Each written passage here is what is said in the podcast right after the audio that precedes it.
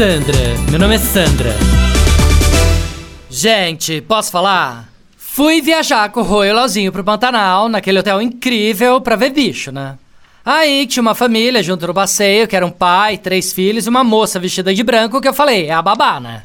Não, mulher, toda de branco, cuidando de criança, pra mim é babá, concorda? Não, até tava achando super legal que ser um pai separado, levando os três filhos pra passear.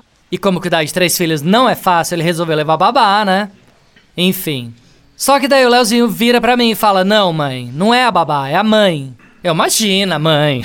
Aí o Leozinho falou: Olha o casaco dela. Da mesma marca que o seu, Moncler.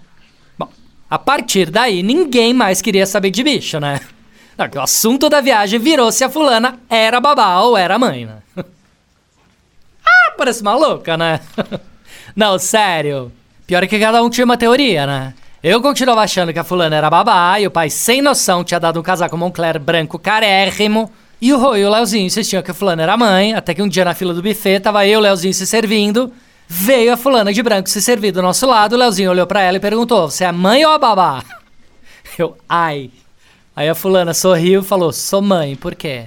Aí eu pensava: Não fala, Leozinho, não fala. Aí o Leozinho: Porque a minha mãe tá achando que você é a babá. Eu, putz.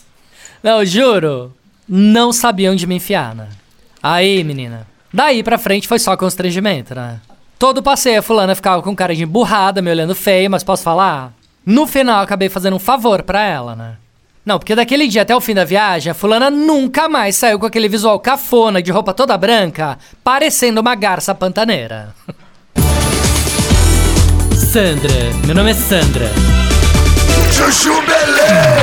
Quer ouvir mais uma historinha? Então acesse youtube.com barra chuchu beleza.